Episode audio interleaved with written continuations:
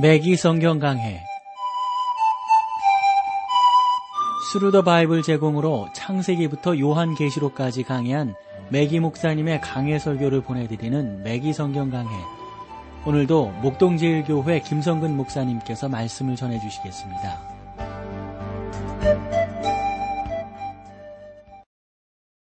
애청자 여러분 안녕하셨습니까? 맥기 성경 강해 자 오늘도 여러분들을 요한 1서로 모시겠는데 자, 우리가 지난 시간에 계속해서 이제 이 요한 일서를 다루면서 어, 어떠한 것이 정말 하나님이 우리의 은혜 가운데 하나님의 그 놀라운 은혜 가운데로 나아갈 수가 있는가 또 하나님께서 우리를 얼마나 사랑하시는가 하는 이러한 대목들을 쭉 나누었어요. 오늘 이제 3장 11절 말씀 우리가 서로 사랑할지니 이는 너희가 처음부터 들은 소식이라 요한은 본소에서 처음부터라는 표현 이 처음부터라는 표현을 상당히 자주 사용하고 있죠. 이 요한이 말하는 처음부터라고 하는 것은 예수 그리스도의 성육신을 우리 가운데 잘 소개해주고 있는 말씀입니다. 그러니까 여러분들이 이 말씀을 이렇게 쭉 보시면서 어, 어, 우리가 서로 사랑할지니 이는 너희가 처음부터 들은 소식이라. 그러니까 요한은 여기에서 예수 그리스도께서 가르쳤던 사실을 다시 한번 우리 가운데 재확인하고 있습니다. 너희가 서로 사랑하면 이로써 모든 사람이 너희가 내 제자인 줄 알리라고 요한복음 13장 35절에 말씀하셨지 않습니까? 이러한 사랑은 그리스도를 따르는 제자들의 표지가 되어야 할 것입니다. 요한은 이렇게 말하고 있습니다. 내가 지금 여러분에게 말하고 있는 것은 새로운 사실이 아닙니다. 여러분은 처음부터 이것을 들었습니다. 예수님께서 우리에게 가르쳐 주시고 또 모든 사도들이 이러한 내용을 가르침을 받았단 말이죠. 우리는 처음부터 서로 사랑해야 한다는 말을 들었습니다. 다른 신자들에 대한 사랑이 오늘날 많은 곳에서 부족하다고 볼 수가 있죠. 12절로 가보실까요? 가인같이 하지 말라. 저는 악한 자에게 속하여 그 아우를 죽였으니 어찌 어찐 연고로 죽였느뇨. 자기의 행위는 악하고 그 아우의 행위는 의로움이니라.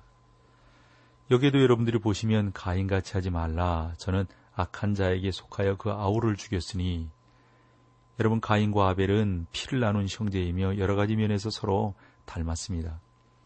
그러나 가인은 동생을 죽였습니다. 왜 그랬을까요? 어찐 연교로 죽였습니까? 자기 행위는 악하고 그 아우의 행위는 의로움이니라. 가인의 죄는 질투 또는 시기에서 나온 것이었습니다. 그래서 우리가 이런 내용들을 이렇게 쭉 보면서 하나님께서 우리 가운데 어떠한 말씀으로 행해 주시고 해 주시고 계시는가 하는 것들을 다시 한번 주의 깊게 보는 것이 중요하죠. 가인의 문제를 나타내는데 질투라는 표현은 어떻게 보면 좀 적당하지 않지 않나 보여져요. 질투에는 의심의 개념이 들어있거든요. 예를 들어서 어떤 사람이 자기 아내에게 질투를 느낀다라고 하면 아내를 사랑하지만 그녀의 행실을 의심한다는 의미도 포함되어 있기 때문입니다. 그러므로 보다 더 적합한 표현은 어, 좀 시기라고 생각하는 것이 훨씬 더 낫습니다. 시기와 질투는 사전에는 유사어로 나와 있지만 분명한 차이가 있습니다. 시기는 가인의 특징을 잘 나타낸다고 볼 수가 있습니다. 그는 동생을 시기했으며 그 시기 때문에 죽었습니다. 시기란 인간의 마음 속에 있는 것입니다. 시기란 인간의 마음 속에 어, 정말로 간사함으로 나타나는 것이죠. 어떤 사람이 이런 말을 했어요. 세상에서 가장 파괴적인 심은 질투와 시기이다.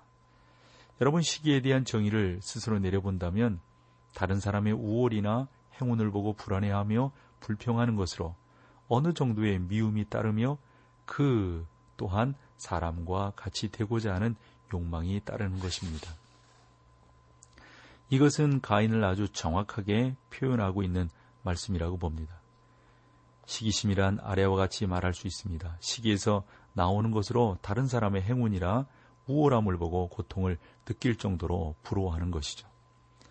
이러한 종류의 구별을 생각해 볼 수 있을 겁니다. 즉, 한 여인은 남자의 용기를 질투하거나 시기하지 않습니다. 또한 남자가 여인의 아름다움을 질투하지 않는다는 것도 사실입니다. 오히려 우리는 우리가 갖고 싶은 것에 대해서 시기하는 것이죠. 또한 여기 보시면 교회 안에 있는 신자들 사이의 시기와 질투는 오늘날 그 어떤 것보다도 그리스도의 이름을 더럽히고 있다고 볼 수가 있습니다. 이것은 많은 신자들이 감추어왔던 은밀한 죄악이라고 볼 수 있는데 얼마나 많은 독주자들이 경쟁 상대인 다른 독주자를 시기합니까? 얼마나 많은 설교자들이 다른 설교자들을 시기합니까?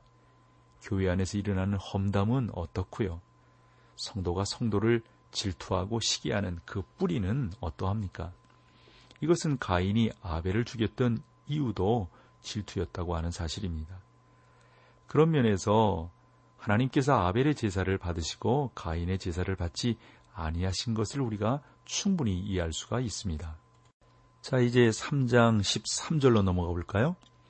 형제들아, 세상이 너희를 미워하거든 이상히 여기지 말라. 요한은 지금 이렇게 말을 하고 있습니다. 세상이 여러분들을 받아들이지 않는다고 해도 이상한 일로 생각하지 말라. 여러분, 왜냐하면 이 세상은 여러분을 영접하지 않을 것이기 때문에 그렇습니다. 요한은 본 서신을 통해서 주 예수 그리스도 자신이 가르치셨던 교훈을 전달할 뿐만 아니라 사실을 분명히 밝히고 있습니다. 요한복음 15장 18절을 보면 또 19절에서 예수님은 이렇게 말씀하고 계신 것이죠. 세상이 너희를 미워하면 너희보다 먼저 나를 미워할 줄을 알라. 너희가 세상에 속하였으며 세상이 자기의 것을 사랑할 터이나 너희는 세상에 속한 자가 아니요 도리어 세상에서 나의 택함을 입은 자인 거로 세상이 너희를 미워하느니라. 이러한 사실은 사역하는 우리들에게 항상 문제가 되고 있습니다. 저는 어떤 사람이 이렇게 말한다 해도 전혀 반가워하지 않을 것입니다. 당신이 그 말을 받아들여야 할지 망설이지 않을 수 없습니다. 왜냐하면 내가 함께 지낼 것을 크게 후회했던 무리들이 있기 때문입니다. 내가 그들에게 인기가 있었다면 잘못이었을 것인데 왜냐하면 예수님께서는 그러한 무리들과 어울리지 않으셨기 때문입니다. 저는 요즘 날 밤 TV를 통해서 한 사역자가 그리스도를 놀랍게 증거하는 것을 보았습니다. 그러나 믿지 않는 무리들에게 호소하지 않고 아주 달콤하게 멋진 말을 늘어놓음으로써 박수만을 받는 것이었습니다. 저는 하늘나라의 슬픔이 없을까 궁금하게 생각했습니다. 왜냐하면 그가 예수님이 환영받지 못하는 무리들에게 인기를 얻고 있었기 때문입니다. 하나님의 자녀는 세상이 미워하란, 미워하리라는 사실을 알아야 합니다. 십자가에 거치는 것이 있습니다. 그러나 우리는 우리 자신들을 방해가 되도록 해야 합니다. 그 거치는 것을 확대해서는 안 되는 것이죠. 많은 그리스도인들이 단지 그리스도인이기 때문에 배척을 받는 것이 아니라 어리석음으로 배척을 받고 있습니다. 그리스도가 배척을 당하신 것과 우리가 배척을 받는 것은 동일한 이유 때문이어야 할 것입니다. 자, 14절로 가보실까요? 우리가 형제를 사랑함으로 사망에서 옮겨 생명으로 들어간 줄을 알거니와 사랑치 아니하는 자는 사망에 거하느니라. 여러분 여기서도 보시면 사망에서 옮겨 생명으로 들어간 줄을 알거니와 여러분이 하나님의 자녀인지 아닌지 무엇으로 알 수가 있단 말입니까? 우리가 하나님의 자녀인지 아닌지 알 수 있는 그것은 다른 어떤 것보다도 아, 그 우리가 어떻게 행하고 있는가, 어떻게 하나님을 섬기고 어떻게 하나님을 찬양하고 있는가를 통해서 알 수 있을 것입니다. 왜냐하면 하나님의 말씀이 우리가 사망에서 옮겨 생명으로 들어간 줄 알 수 있다고 말씀하고 있기 때문입니다. 한 번 더 말씀드려요. 어떻게 알 수 있을까요? 저는 형제를 사랑함으로 알 수 있다고 생각합니다. 여러분의 마음속에 형제를 사랑하고 있습니까? 그렇다면 여러분들은 하나님을 사랑하는 것이고 생명 안으로 옮겨진 것입니다. 메기 목사님께서 목회하는 동안에 가졌던 가장 큰 체험 가운데 하나는 여러 곳에서 집회를 인도하면서 온 나라를 여행했던 사실이라는 거죠. 우리는 여행을 하면서 몇 가지 재미있는 체험들을 하게 됩니다. 제가 동부 지역에 어떤 도시에서 혼자 있을 때 아주 외로웠던 경험이 그 목사님에게 있었다는 거죠. 아내도 곁에 없었으므로 매우 쓸쓸했다는 겁니다. 목사님이 식당에 들어가서 주문을 했죠. 그때 옆자리에 앉았던 사람이 목사님에게 다가와서 이렇게 말씀했다는 겁니다. 메기 목사님, 여기서 뵙다니 뜻밖이군요. 저는 누구시더라? 라고 말씀을 했죠. 그랬더니 그분이 이렇게 말씀하는 겁니다. 저는 목사님을 전에 만난 적이 없, 전혀 만난 적이 없습니다. 사실 말하자면 얼굴을 본 적도 없습니다. 그러나 레디를 통해서 음성을 들었습니다. 옆에 앉아도 될까요?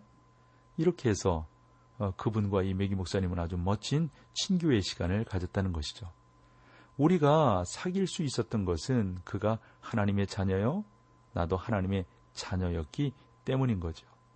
그는 내가 그 지역에서 집회를 인도하기로 되어 있다고 있다는 사실조차도 몰랐다는 겁니다. 그날 그는 자기 아내와 함께 이 메기 목사님의 집회에 이제 참여하게 되었던 것이죠. 집회가 끝난 다음 이제 함께 식사를 나누면서 귀한 교제를 가졌던 것이죠.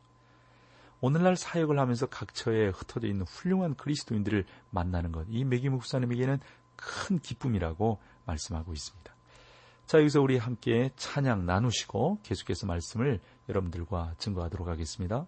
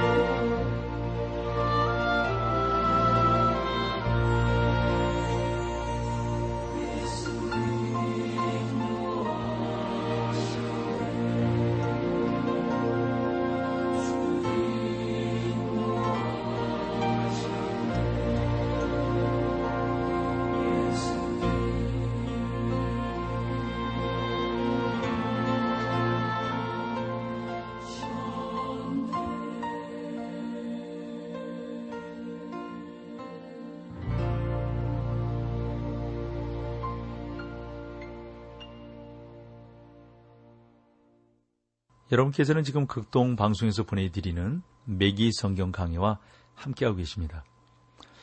어, 매기 목사님에 대한 일화를 또 하나 소개를 하면 이제 어, 형제를 사랑함으로 사망에서 옮겨 생명으로 들어간 줄을 알거니와 사랑치 아니하는 자는 사망에 거하느니라 하는 이 말씀을 통해서 목사님이 먼저도 어, 찬양 전에도 한 사람을 만난 것에 대한 예를 들었는데 또 하나 이분의 예를 하나 들어볼게요. 목사님께서 플로리다에서 골프를 치고 있을 때 아, 당신들 앞에 다가오고 있는 이 부부가 있었다고 그래요. 그래서 목사님은 방해하지 말아달라고 그들에게 소리를 이렇게 쳤다는 것이죠. 아, 방해하지 말아주세요. 내가 지금 골프를 그쪽으로 공을 날리려고 하니까 마침내 우리가 그들이 골프 치고 있던 장소까지 이르게 되자 그 사람이 메기 목사님을 보면서 이렇게 말했다는 겁니다. 메기 목사님, 여기서 골프를 치고 계시는 줄은 몰랐습니다. 사실 이 지방에 계신다는 거조차도 몰랐습니다. 어떻게 여기까지 오셨습니까? 이렇게 말을 했다는 것이죠. 솔직히 말씀드리겠습니다. 나는 의사였습니다만 몸이 좋지 않아서 천천히 운동을 해야만 했답니다. 그래서 목사님께 어, 너무 내가 천천히 운동을 해서 무례함을 범했다면 용서해 주십시오. 이러면서 사과를 했다는 것이죠. 미기 목사님은 그분과 함께 멋진 또 친교를 가졌다는 것이죠. 함께 골프도 치면서 서로 대화도 나누고 또 뒤에 있는 사람들에게 아, 방해가 되지 않도록 빨리 길을 비켜주기도 하면서 이렇게 재밌게 했다는 것이죠. 그 사람도 처음 만난 사람이었지만 목사님의 형제였고 또 뭐 우리 모두는 다 함께 교제를 나눈 것이죠. 제가 메기 목사님의 예를 이렇게 들었지만은 뭐 저도 메기 목사님과 같은 경험을 뭐 수시로 한다고 해도 과언이 아니죠. 이, 이 매기 성경 강의를 통해서 저의 목소리를 많은 분들이 들어서 알고 있고요. 또 CTS 텔레비전을 통해서 제 얼굴을 또 아는 분들이 계셔서 종종 이러한 만남을 통해서 그 만남 속에서 그리스도인의 참된 교제를 할 수 있으니 얼마나 감사하고 기쁜 일이냐 하는 겁니다. 처음 만난 사람이지만 형제이고 처음 만난 사람이지만 함께 주 안에서 교제할 수 있는 것 이것이야말로 예수 그리스도 안에 있는 사람들의 특권 중에 특권이라고 볼 수가 있습니다. 이것이 요한이 지금 14절에서 말하려고 하는 중요한 교훈입니다. 우리 미기 성경 강의를 애청하시는 사랑하는 형제 자매 여러분. 여러분 주변의 사람을 사랑하시나요? 여러분이 그리스도의 성품을 만나고 다른 사람들과 그리스도에 관하여 이야기를 나눌 때 새로운 형제 자매를 여러분들이 얻게 될 것입니다. 그러나 사랑치 아니하는 자는 사망에 거하느니라. 하나님의 자녀에 대해서 아무런 관심이 없는 것처럼 보이는 사람들도 있어요. 그러나 여러분과 저는 관심을 가져야 합니다. 저는 항상 이러한 예배를 인도한다거나 구역에서 사역을 한다거나 교회에서 아니면 방송 사역을 통해서 저는 진정으로 하나님의 사람이라고 하는 특징은 형제 자매를 사랑하는 것이다 라는 것을 수없이 강조해 왔습니다. 여러분 그것은 정말 옳은 말이고 맞는 말씀입니다. 멋진 교제를 하게 될 것입니다. 형제 안에서 우리는 사랑하고 기뻐하고 찬양하고 놀라운 은혜들을 나누게 될 것입니다. 자, 그러면 15절로 가보실까요?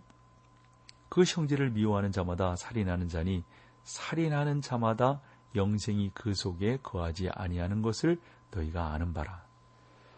그 형제를 미워하는 자마다 살인하는 자니 이것은 제 말이 아니라 요한이 예수님의 말씀을 인용한 것입니다. 마태복음 5장 21절에서 22절까지 이렇게 쭉 보면 옛 사람에게 말한 바 살인치 말라 누구든지 살인하면 심판을 받게 되리라 하였다는 것을 너희가 들었으나 나는 너희에게 이르노니 형제에게 노하는 자마다 심판을 받게 되고 형제에 대하여 나가라는 자마다 공의에 잡히게 되고 미련한 놈이라 하는 자는 지옥불에 들어가게 되리라. 여러분 이것은 강력한 표현이거든요. 예수님께서 여러분이 마음속으로 형제를 미워하면 곧 살인자라고 말씀하셨어요. 시기와 질투는 미움을 낳고 미움은 곧 살인을 낳습니다. 여러분 얼마나 오늘날 많은 살인자들이 주변에 있습니까? 하나님께서 제시하신 표준에 따르자면 감옥 안에 있는 살인자들보다도 감옥 밖에 있는 살인자들이 훨씬 더 많다고 하는 사실을 우리가 알게 됩니다. 저는 이 구절이 살인자는 구원을 받을 수 없다는 사실을 말하는 것이 아님을 충분히 이해하리라고 생각합니다.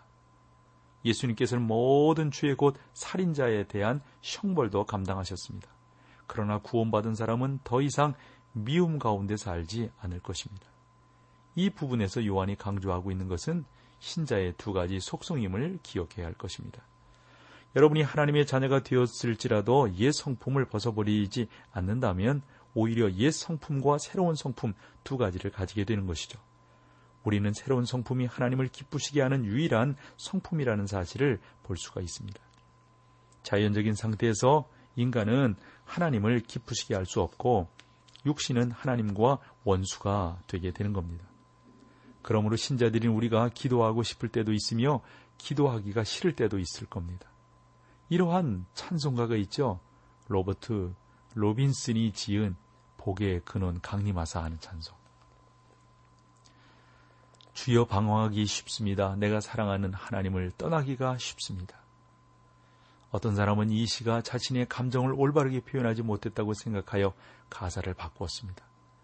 어떤 찬송가 책에는 이러한 가사로 나오고 또 다른 찬송가 책에는 다른 가사로 나와 있는 것을 보게 되는데 그 다른 가사는 이렇죠. 주여 예배, 예배하기 쉽습니다. 내가 사랑하는 하나님을 섬기기 쉽습니다. 그러나 신자에게는 어느 것이 사실입니까? 방황하기 쉽습니다. 예배하기가 쉽습니다. 저는 두 가지가 다 사실이라고 생각합니다. 나에게는 방황하기 쉬운 본성이 있고 또 하나님을 예배하려는 성품이 있습니다. 하나님께서는 이렇게 말씀하시는 거죠. 너희가 나의 자녀라면 나의 성품을 나타낼 것이다. 내가 너희에게 준 새로운 성품을 나타낼 것이다. 라고 말이죠. 16절로 가보실까요? 그가 우리를 위하여 목숨을 버리셨으니 우리가 이로써 사랑을 알고 우리도 형제들을 위하여 목숨을 버리는 것이 마땅하니라. 여러분 여기에 보면 우리가 이로써 사랑을 알고 여러분은 보다 나은 사본에는 하나님의 라는 표현이 생략된 것을 볼 수 있을 것인데요. 어, 그것을 덧붙인 것은 뜻을 분명하기 위해서 덧붙인 거라고 봅니다. 저는 불필요하다고 생각합니다. 이것은 하나님께서 사랑하시는 방법으로 우리의 모범이 되는 것이죠. 하나님께서는 이렇게 사랑하셨습니다. 그가 우리를 위하여 목숨을 버리셨으니 이것이 우리가 바라보아야 할 표준인 것이죠. 우리도 형제들을 위하여 목숨을 버리는 것이 마땅하니라. 저는 여러분에 대하여 잘 모르지만 저의 생애를 통하여 다른 형제를 위하여 죽을 수 있을 정도의 수준에 이르지는 못했습니다. 여러분 우리 중에 얼마나 많은 사람들이 다른 사람을 위하여 목숨을 기꺼이 바치려고 하는지 아십니까? 오늘날 우리는 이러한 정신이 충분히 나타나지 않고 있다는 사실을 봅니다. 이 메기 목사님께서 처음으로 암에 걸리셨을 때 여러 사랑하는 성도들이 어? 참그 많은 편지로 또 많은 위로로 이렇게 해주셔서 감격하셨다고 하는 그 사실을 지금 고백하고 있습니다. 그들은 이 메기 목사님이 미국에서 라디오 그 성경 공부를 위해서 5년짜리 테이블 모두 녹음할 수 있기를 원했고 그런 음, 사람이 될 수 있도록 그런 목회자가 될 수 있도록 기도로 후원을 해 주었다는 것이죠. 물론 그들이 나를 위하여 실제로 대신 아파줄 수 없었다는 사실을 잘 압니다. 병이 들었을 때 각자 자기의 침을 지게 되는 것임을 이 메기 목사님은 너무 잘 알고 있다고 설명하고 있습니다. 비록 그들은 메기 목사님의 짐을 대신 짊어질 수는 없었지만 기꺼이 그렇게 하려고 하는 마음의 자세가 이 메기 목사님을 크게 감동시켰던 것이죠. 이것은 하나님께서 우리를 사랑하사 자기 아들을 죽게 되어 주셨다는 죽음에 내어 주셨다는 사실에 대한 증거다라고 이 목사님은 설명하고 있습니다. 이것이 우리에게 보여주신 하나님의 모범 아니겠어요? 그러므로 요한은 우리가 형제를 위하여 기꺼이 목숨을 내어 놓아야 한다고 말씀하고 있습니다. 여러분과 제가 그러한 수준에 이르기까지 형제를 위한 사랑을 나타내지 못하고 있다면 안 될 것입니다. 이러한 사랑이 실제로 나타날 수 있도록 우리가 수고하고 애를 써야 되는 것이죠. 자, 오늘 여기까지 하겠습니다. 다음 시간에 또 여러분들을 요한 일서로 모시도록 하죠. 함께 해주셔서 고맙습니다. 맥기 성경 강해 지금까지 Thru the Bible 제공으로 창세기부터 요한계시록까지 강해한 맥기 목사님의 강해 설교를 목동제일교회 김성근 목사님께서 전해주셨습니다. 이 시간 방송 들으시고 청취 소감을 보내주신 분께는 나침반 출판사에서 신앙서적을 보내드립니다. 청취 소감을 남겨주실 분들은 극동방송 홈페이지 매기 성경 강해로 들어오셔서 사연을 남겨주시거나 문자로 참여하실 분들은 한 통에 50원의 유료 문자 샵 1069, 샵 1069번으로 보내주시기 바랍니다. 매기 성경 강해 오늘 순서를 마칩니다.